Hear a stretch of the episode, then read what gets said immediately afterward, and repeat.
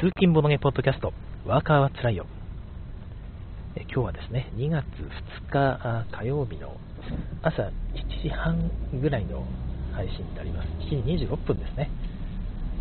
はいえー、福井の天気は、まあ、普通に雨ですね。土砂降りではないんですが、小雨がパラパラとずっと降り続いている、まあ、いつもの福井の冬景色でございます。えー、朝起きたらですね、えー、ボードゲームメモさん、皆さんご存知ですかね、ボードゲームの、えー、いろんなボードゲーム遊ばれて、それに10点満点評価をつけて、まあ、10点満点一度見たことはないんですが、過去にあるのかな、1回ぐらいは。というツイッターで書かれていますけども、もしフォローしてない方いたら、ボードゲームメモさんぜひフォローしてくださいね。で、こちらで、なんかですね、朝、なんていう名前だったっけ？家紋？家紋っていうゲームが紹介されていてですね、これなんか、記事読んだらなかなか面白そうだなと思いましたので、ご紹介したいと思います。ね、人様の記事で、ポッドキャストの作っていくというですね、まあ、ズボラなポッドキャストですので、お許しいただければと思います。えー、家紋ですけども、CAMAN ですね、えー、家紋日本の多分家紋を意識してるんじゃないかと、意識してるというか、おそらくその辺がテーマなんじゃないかということらしいんですけども、内容はアブストラクトですね、2人用のアブストラクト、まあ、私、基本的には2人用のアブストラクト、ま、買わないんですが、たまにこうなんか心惹かれるものがあったりしてですね、ちょっとルール読んでみて面白そうだったら、実はちょっと買ったりもしています。先日もね、ツイクスト買いましたって話してましたね。まあ、ツイクストは実は そんなに好みではないんですが、我はまあ記念、記念ポチと言いますか、わかんないですね。はい。えあ、シュウさん、おはようございます、えー、音は来ていますということでありがとうございます。東京は雨で生暖かい気温です。うん、なんか全国的に雨らしいですよね。えっ、ー、と、北海道の方も一部、まあ、普段だったら雪が降るようなあ、まあ、季節なんですが、今日は雨が降るだろうということを天気予報でおっしゃってましたね。はいまあ、そちらの家紋の方に移りますけど、家紋はですね、えー、2人用のアブストラクト、ヘクスがマップ上にずっと敷き詰められていて、ヘクスのマスですね、えー、でそこに、えいろんな色とりどりのチップ、そこに黒い文字で線でですね、マークがなんか、まあ、シンボルが書かれているという感じの丸いチップをたくさん置いていきます。たくさんというか、あの各マス1個ずつですね。1個だけ、まあ、壁みたいな役割で何も置けないみたいなマスがあったりするんですが、まあ、基本的にはそんな感じで、何色かでシンボルが書かれているという感じです。だから、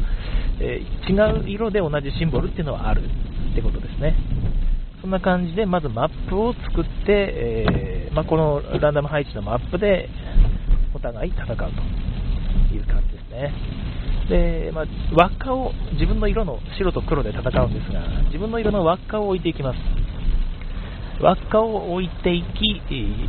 自分の方から相手の方の辺にくっつけたら勝ち。対角線ですね。対角線、対対角辺対角角って言わないな。まあ大変、なんていうかその、そうですね、向こう岸に、え自分のリングで、え1本でつなげていけば勝ちだし、輪っかを作っても勝ちだそうですね。輪っかを作っても勝ち。という感じだったかと思います。なんか他にももう1個あったかな。まあ、そんな感じでお互いに置いていくわけですね、1個ずつ。えどこ置いてもいいんですけども、一応制限があって、え前回相手が置いた場所ですね。そこの場所のシンボル、同じシンボルか同じ色のマスにしか置けないといういつものやつです。いつものやつっていうと、あれですけども、まあ、こういう系統多いですよね。相手が直前に置いた場所に応じた場所にしか置けないという2人対戦パズル。私もこの、こういう系統のアブストラクト大好きで、えっ、ー、と、似たようなゲーム、名前が出てこない。はい。また最近ね え、あれですけど、まあ、アブストラクトでそういうゲームいくつかあって、私大好きなので、えー、持っています。で、これもそういう感じのゲームで、なんか想像すると面白そうですよね。その、ボードゲームメモさんもおっしゃってたんですが、アブストラクトなんだけども、やっぱりどうしてもその先読みがそこまではできないじゃないですか。なんだかんだで、相手の打った手によって自分の手が狭められるっていう感じになっていくので、ここ置いて、ここを置いたら、じゃあ次はここに置けるっていう、その自分のここに置けるっていうところが、そこまでは読めない感じですし、相手はむしろ外してくるでしょうしね、その辺の読みは。って考えると、まあ、アブストラクトなんだけど、ちょっとそのパーティー寄りといいますか、気軽に遊べるんじゃないかなということをおっしゃっていました。私もなんかそれ聞いたら欲しくなりましたね。えー、家紋見つけたら買おうかなと思います。あ、デザイナーはカタラですね。私、ブルーのカタラとは結構相性が良くてですね、まあ、カタラのゲームはもっと集めてもいいのかなっていうぐらいです。なんかあんまりメジャーじゃないメーカーっぽい、フランスのメーカーっぽいんで、うーん、どこが出してくれるか、日本の大手出版社だからはなんかあんま出さそうな感じがするので、もしね、えー、輸入できるんであれば輸入したいですがね、まあ、フランスからの輸入、また輸送費かかりそうだな、うーん、まあなんか、機会があったらという感じでしょうか。はい、えーまあね、先日からちょっとタイムラインで話題になっていた件ですね、前回お話しした、えー、あんまりボードゲーム、ノンゲーマーの人たちとボードゲームをよく、よくしますというのも、ノンゲーマーとよくゲームしますってもおかしいか。えっと、そこまでゲームがにのめり込んでるわけじゃない友達、親戚だったかな？あと、ボードゲームをするということに何度か遊んで楽しかったので、今回は話題のマラカイボを遊んでみ、えー、ようと思いましたみたいな記事でしたねで。それで大失敗をしてしまいましたというような記事が話題になっていましたね。であの内容、まあ、基本的にはやっぱりインストで失敗してしまったということですよ。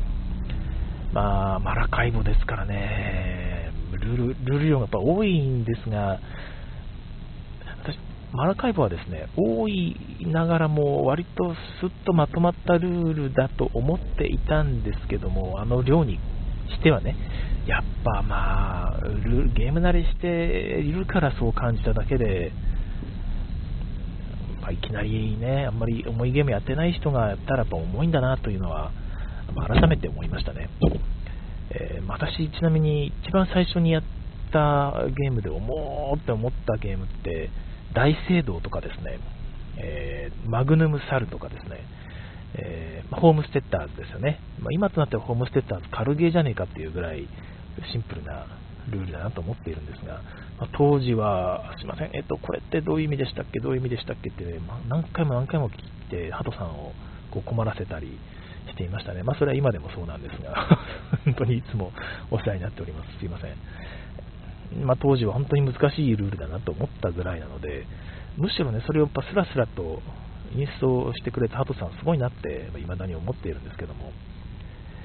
まあ、そのそのハトさんですらっていう言い方をするとね、ちょっと失礼に当たるんですが、えー、インストインストミスというか、初めてのゲームをインストするときに、すいません、ちょっとここ何ですかって聞いて、インストした人も、え、それなんだろうってこう調べるっていうことっていうのはですね、あるんですよね。もう何十何年やってる、何十年やってるっていう人でも、そういうことってあってですね、初めてのやるゲームっていうのは本当、鬼門と言いますか、そういうことが起こるもんだよなという 前提で、本当は遊んだ方がいいんですよね。まあ、ただ、まあ、ゲーム慣れしてない人からするとね、まあ、どうしてもそこは、まずか覚悟できないですよね、覚悟、覚悟。うんまあ、本当覚悟して臨んでいるわけじゃない人たちに出すとですね、なんかだれちゃうテンションも下がる、スマホを見始めるという感じで、まあ、微妙な感じになっちゃうわけですよ。で実際、これはね、もう全然文句でもない、なんでもないんですが、まあ、インストする人が神ですから、その人がね、一生懸命頑張ってルール読んできてもらってるから、文句でもなんでもないんですが、実際自分がインストを受ける立場でそういうことが起こると、えー、前に聞いたルールが抜けます。頭からあの抜けていきます。私、短期記憶が本当に少なくて、えー、聞いてる間に、その調べて読んでる間に、だんだんだんだん何聞いてたんだっけっていうのがルールから抜けてきてですねえ、大変なことになってしまうし、やっぱりルールを聞いてる段階含めてゲームなんですよね。なんていうか、あ例のマジックサークルというやつですよ。あの雰囲気を盛り上げる、だんだんだんだんテンションが上がっていくっていうところで、ブツッと切れる感じになってしまうので、まあ、これはもちろん自分に対しての戒めなんですが、人にルール説明するときはそういうことなるべく起こらないようにしたいなとはもちろん思っています。ただ、ただですね、まあ、現実は、まあ、なかなかそうはいかなくてですね、ルールをじちゃんとしっかり読んでですね、でそのマルカイボの方は町と村の違いがよくわからなかったってことです。だからルール読んでると町に着いたら何をして何々をしてください、村に着いたら村アクションができます。みたいな感じで書かれててですね、まあ、確かになんか図示されてはいるんですけども、見てもですね、え、結局、え、ど、何が、どっちが村、どっちが町っていうのは、実はマップを見てもはっきりわからなくてですね、まあ、結局、でっかい、でっかい丸が町、ちっちゃい丸が村なのかな、確か。ということなんですが、なんかはっきり書かれてなかった感じするんですよね。私もこれ最初プレイしたとき、えー、多分これが村かなって、なんか、あのタイルが置かれてたり、なんか、配達ができる場所が街ですよみたいな感じですね。アクションができる、配達ができるみたいな。まあ、そういうところが街ですよっていう説明で終わらせた気がしますが、これは分かってないと分かんないですよね。そこで止まっちゃう。で、一応確認しますって言って、ルールを見る時間が発生する。ってなると、なかなか、なかなかなかなかですよね。うん。まあ、忘れやすいルールもありますしね。マラカイボでその助手助手の駒か、助手駒を置いて、えー、そこを、なんだっけ、使わなんか通り過ぎるだけで行ってもらえるんでしたかね。まあ、そういう細かいルールとかですね、結構忘れがちで、その都度、これ何でしたっけって聞かれると分かんないから、本当、ゲーム中に参照するような基本的な事項はですね、ボード上になるべく書いておいた方がいいですよね。そうすると何かの表紙に、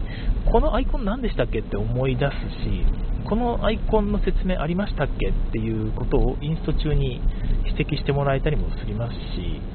えまあ、自分自身もね、このアイコンなんだろうっていうのを、まあ、プレイ前に気づくこともできますので、そのなるべくボード上にそういう基本情報っていうのは載せておいてほしいですよね。まあ、セットアップの情報までは、まどうかなと思うんですが、少ないんであれば、セットアップの情報もね、できれば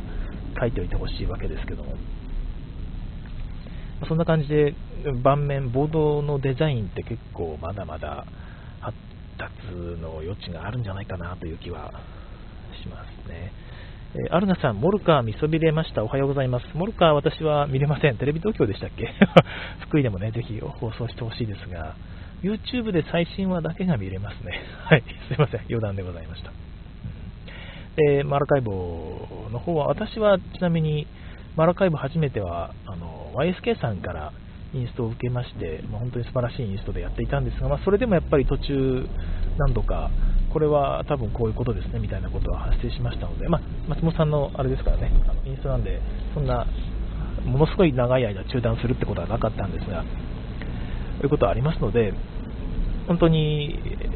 重げは初心者はやっちゃいけないんだってわけでは全然ないと思うんですよ。でその方もやっぱり2回目、1回目はやっぱりちょっともう途中で1時間半かけてインストしてやろうとして、これはあかんねえやって言っても、みんなのテンションが下がってきたのを見て、途中終了したっていうことで、2回目は、その2回目に行く前にですね、ソロプレイをして、ルールの細かい点を全部把握してからプレイしたということなので、いや、本当に頭が下がる思いだなと思うんですが、そこまで、えー、まあ、しないと遊べないのかって、まあ、思われるとちょっと寂しいところも少しあってですね、まあ、みんなでワイワイできたらいいっすよね。うーん、まあでも難しいのかな。今言いながら難しいのかなって思っちゃいましたけど、うん、他の方がね、まあ、待ってくれる待ってくれるような土壌を作るっていうのも大事なんでしょうけど、うーん、まあでもそういうゲーマーばっかりじゃないですもんね。久々に集まった親戚で遊ぼうって時に、もしそんなことになったら、確かにもう冷や汗もんですよね。いや、どうしようどうしようって心の中で、やっべやっべって言いながらこう探す。でもこのルールが分かんないと適当なルールで遊ぶことになる、えー、それは、まあ、基本的には不本意であんまりやりたくないわけですよね、まあ、ちなみに探して見つからなかった時って結局皆さんどうしてます？このルールどっちか分かんねえなみたいな時って。あのー、まあ、私も、非常によくあるんですが、大体5回に1回ぐらいの確率、いや、そんなに多くないか、10回、10個のゲーム遊んだら1個ぐらいは、この、これルールちょっとわかんないですね。ど、どうしましょう？みたいなことが起きたりします。私は基本的には、まあ、インストする人に任せるんですが、なんていうか、まあ、ゲームデザインやってることもあって、そのこその解釈でやると、このゲームだいぶ、なんかパーティー寄りになっちゃいますねっていう、運要素が高くなっちゃいますねとか、あとそのルールだとスタピーがちょっと有利すぎませんかねみたいなことはあったりします。だから、有利すぎるから、多分違うんじゃないですかということですよね。こっちの方の解釈なんじゃないですかってことでやると、まあそうですね、7割ぐらい当たってますけど、残り3割は間違ってるんですよね。あ、そうなんだっていう。え、こっちだとスタピーが有利になりすぎると思うんだけどなっていう方のルールが正解だったりもしますね。だから、まあ、一概に、ま、決めつけで多分こっちだろうっていう風なことはなかなかしないようにしていますけども、あシュさんはとりあえず遊んで、まあ、BGG とかで調べて後日厳密化したい。もそうですよね。大体その辺はハトさんとかもそうですけども、必ず後日、ちゃんとボードゲームギークで調べてですね、ま、ボードゲームギークというか、いろんなところで調べて、えー、正しいルールで次は遊ぼうというふうになりますね。まあ、でというのま、自分のスタンスとしては、まあ、インストする人、ゲームの持ち主が決めてくれていいですよって言うんですが、ハトさんはどちらかというと多数決で決めてくれくださることが多いですね。ただまやっぱり好みもあるので、まあ、それは臨機応変に、まあ、自分としてはどうしてもこうしたいっていうのがあればそうしてますし、まあなんかね、まあ、難しいですよね。間違って遊んだ方が面白かったりすることも ありますもんね。ええー、って、後でいや面白かったねって遊んだルールが後日、いやこっちでしたみたいなことになっちゃって、えって、そっちの方は面白くなくない？っていう、ちょっとね、思ったこともあったりしましたね。何だったかな？何のゲームだか忘れましたけど、そんなこともあったりいたしました。はい。え、アルガさんはゲーム進めながら説明書しつこく読む。あ、でも私もそうですね。私もそうだし、他の人もなんか、他の人もっていうか、ま、あと YSK さんとかも結構そういう感じで、私もなんかこうしつこく説明書を見てこうやっていくんですが、まあまあ、あんまりしつこくやってるとね、場の雰囲気壊しますし、なんていうか、あれですよね、えー、ちょっとゲームに集中してよっていう感じになっちゃうので、ある程度のところでこう諦めてます。はいまあね、もう一回やればいいっていう、だね、もう一回やればいいって言われても、なかなか 自分のゲームじゃないと、これはいつまたやらせてもらえるんだろうってことは多いので、えー、できれば新しいルールでやりたいんですよね。まあそうなんですよね。本当にそのゲームを遊んだとはちょっと言えなくなっちゃう気が個人的にしているので、間違ったルールで遊ぶとね、えー、正しいルールでできれば遊びたいってなると、まあ、結論としてはやっぱりインスト丁寧に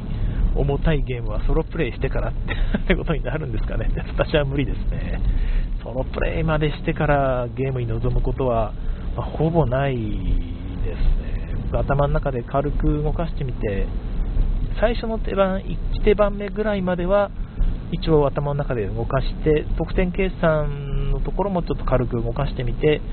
OK ってやっちゃうんで、さっきみたいな、途中でね、村か町かわからないみたいな時は、あらーってなっちゃうことは確かに多い気はいたします。え、シュウさん、えー、っと、ラージャーで3対1にルール解釈が割れる。ああはいはい。1人の側のさらに上を行くルールの自由さで後日驚愕しましたと。なるほど。だからそんな、そんな自由なことはないだろうっていう人が3人で、いや、もうちょっと制限あるんじゃないって人が1人だったということで、まあ、3対1でだったところで、多分3人側の、まあ、ある程度制限のあるルールでやったんですかね。ただ、もっと上を行く自由だったというね、これは驚愕ですよね。それで面白いのって話ですけど、意外と、ね、えっ、ー、と、そんな自由に置けちゃっていいのっていう方が面白かったりってことはあるので、やっぱデザイナーさんの発想ってすごいんだなっていうことはあったりしますね。聞いたら、そんなどこでも置けちゃったらゲームにならないんじゃないのかって、まあ、思っちゃう、なんていうか、思い込みですよね。で、やっちゃうと、まあ、だからそれも含めてちゃんと調べてやりたいですね。はい。えー、ただ、まあ、それはそれで、あ なんていうかね、新しいゲーム1個遊べたと、あのバリアントを遊べたと思って、楽しかったらそれで全然いいですし、楽しくなかったとしても、さっき言ったようにね、えー、ちょっと、えー、違ったルールで遊べてお得だったねと、ゲームデザイナーとしての感性が研ぎ澄まされましたね、これでっていう、そういう風に解釈してもいいんじゃないでしょうかね。はい。私は、まあ、新しいルールでなるべくやりたいんですが、まあ、正しいルールじゃなくても楽しい時間が過ごせればそれで全然大丈夫です。まあ、1個ぐらい違ってもね、大してゲーム変わらないこともいっぱいありますからね。周さん、一人側は自由な解釈でそれは自分でした。もっと自由でいいんじゃないかとね。さすが自由を愛する男、周さんですね。まあ、そんな感じでございました。だからね、その初心者相手の方にマラ解剖をインストしてね、2回目で成功されたという、本当に素晴らしい、えー、体験だ。ありがとうございましたということですね。はいまあ、そんな感じでこの話題を置いといてですね、えー、次の話題、あ、そうそうそうそう、昨日コアトル届きましたね、昨日じゃないかな、一昨日ぐらいに届いてたのかな、あそうですね、日曜日ぐらいに届いてて、昨日はちょっと忙しくて開けてなかったんですが、コアトルというゲームが届きました。あ、すいません、えー、コメントいただいてます。アルガさん、ルールのインスコをし忘れでめちゃくちゃ最低が不利になってボコ負けしたことがよくある。最低が不利になるっていうのは何ですか？その、いわゆる叩かれたってことですかね？あー、違うか。ルールで、ル最低ルールが間違っていて、えー、ボロボロに不利になってしまったということですね。まあ、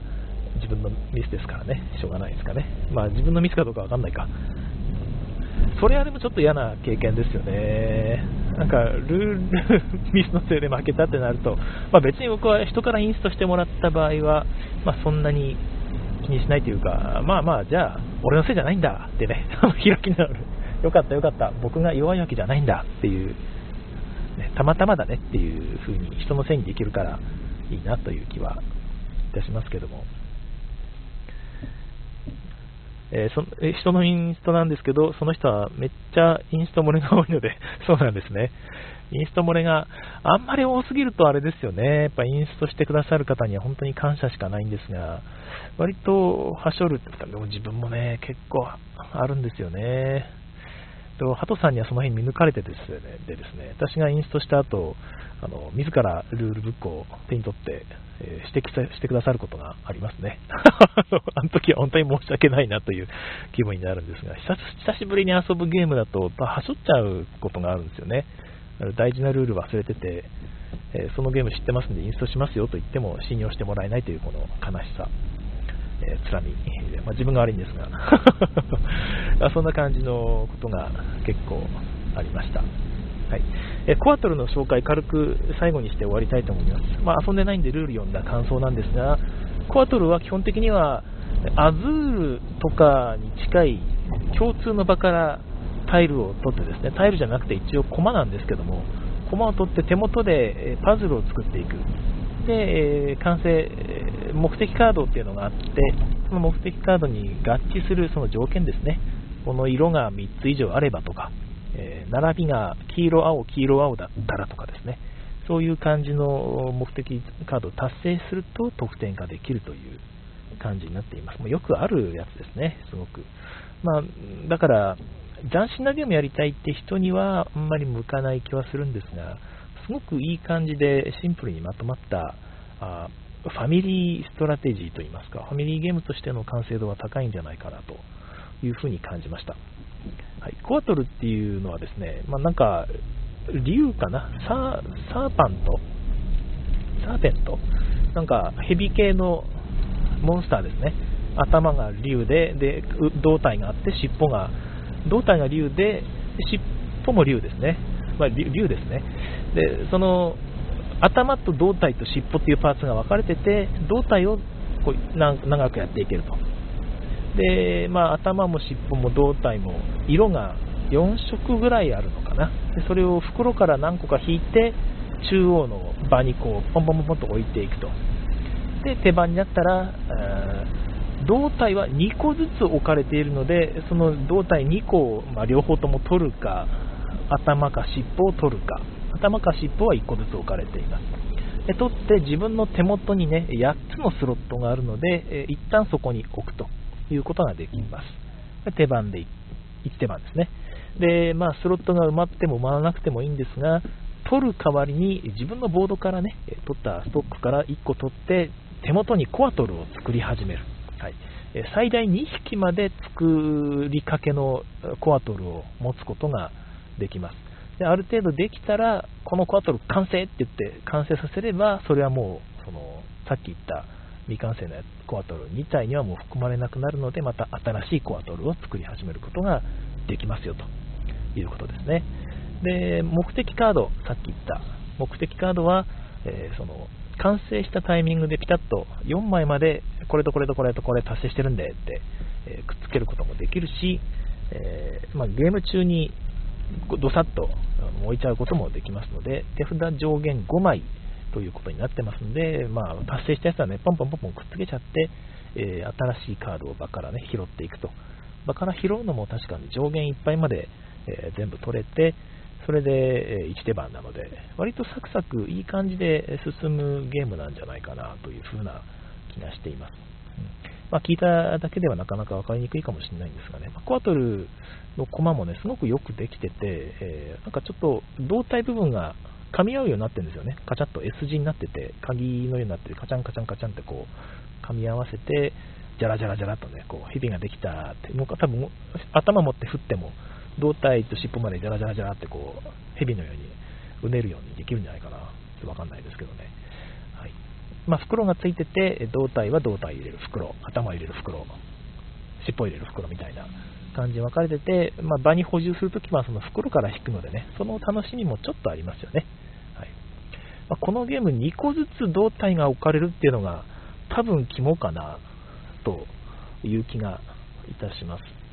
2個あるから、2個とも欲しいやつだったらね、もうそれはすぐにでも取らなきゃいけないんだけど、その時にたまたま自分のスロットがね、2個置けなかったら、2個、まあ、1個しか空いてないとかね、それとも全部待ってるとかだったら取れないんですよね。早くちょっと取れどうでもいいから、そのスロット開けるために、ね、自分のボードからこう取って、コアトルにくっつけたいんだけど、これくっつけちゃうと手元の条件達成できなくなっちゃうじゃんとかね、黄色を使っていないコアトルとかね、いうとこにあるんだけど、自分の手元から今起きるやつ黄色しかねえなみたいなことになると、うわうどうしようどうしようみたいな感じで迷う。でも他の人のこう場を見ると、多分あのコアトルは黄色使ってねえから黄色いらねえんだ、だから多分あの黄色は残ってんだみたいな読みも発生したりですね、もしくは、うわ、絶対あのコアトル青だけで作るってやつだよって。だあの青2個絶対欲しいよな、はい、いただきますっていう風な感じですよね。まあ、そういうプレイもできちゃう。ってことで、まあ、意外とインタラクションも、まあ、中央の方でね、まあまあ、まあよくあるパターンですけどね、えー、できてるんじゃないかと思います。え今度、週末ぐらいにね、友達と遊んでみようかなという気はしてますが、果たしてタイミングはあるんでしょうか。バックワートルのご紹介でした。また遊んだらね、ここで紹介したいと思います。えアルガさん、コアトルヘビじゃないということで、まあ、そういう名前のヘビがいるんですね。私全然知らなくてすいません。はい、えー、あ、アルガさんからさっきのあのインスト漏れが多い人は最終的には説明書を読んで確認するようになりましたと いうことで、ちゃんと成長しているようで素晴らしいですね。はい、えー、では今日はいい時間になりました。えー、今日火曜日ですけども、あとね、えー、昨日早めに帰れた人は今日も早めに帰ろうと、昨日早く帰れなかった人は今日こそはという感じでいきましょう。あ、シュウさん、コンティニューコインありがとうございます。はい、えー、頑張ってまいりましょう。今日は、今日行けば明日水曜日ですからね。はい、ということで、え、今日も来て聞いてくださいまして、ありがとうございました。次回更新をお楽しみに。さようなら。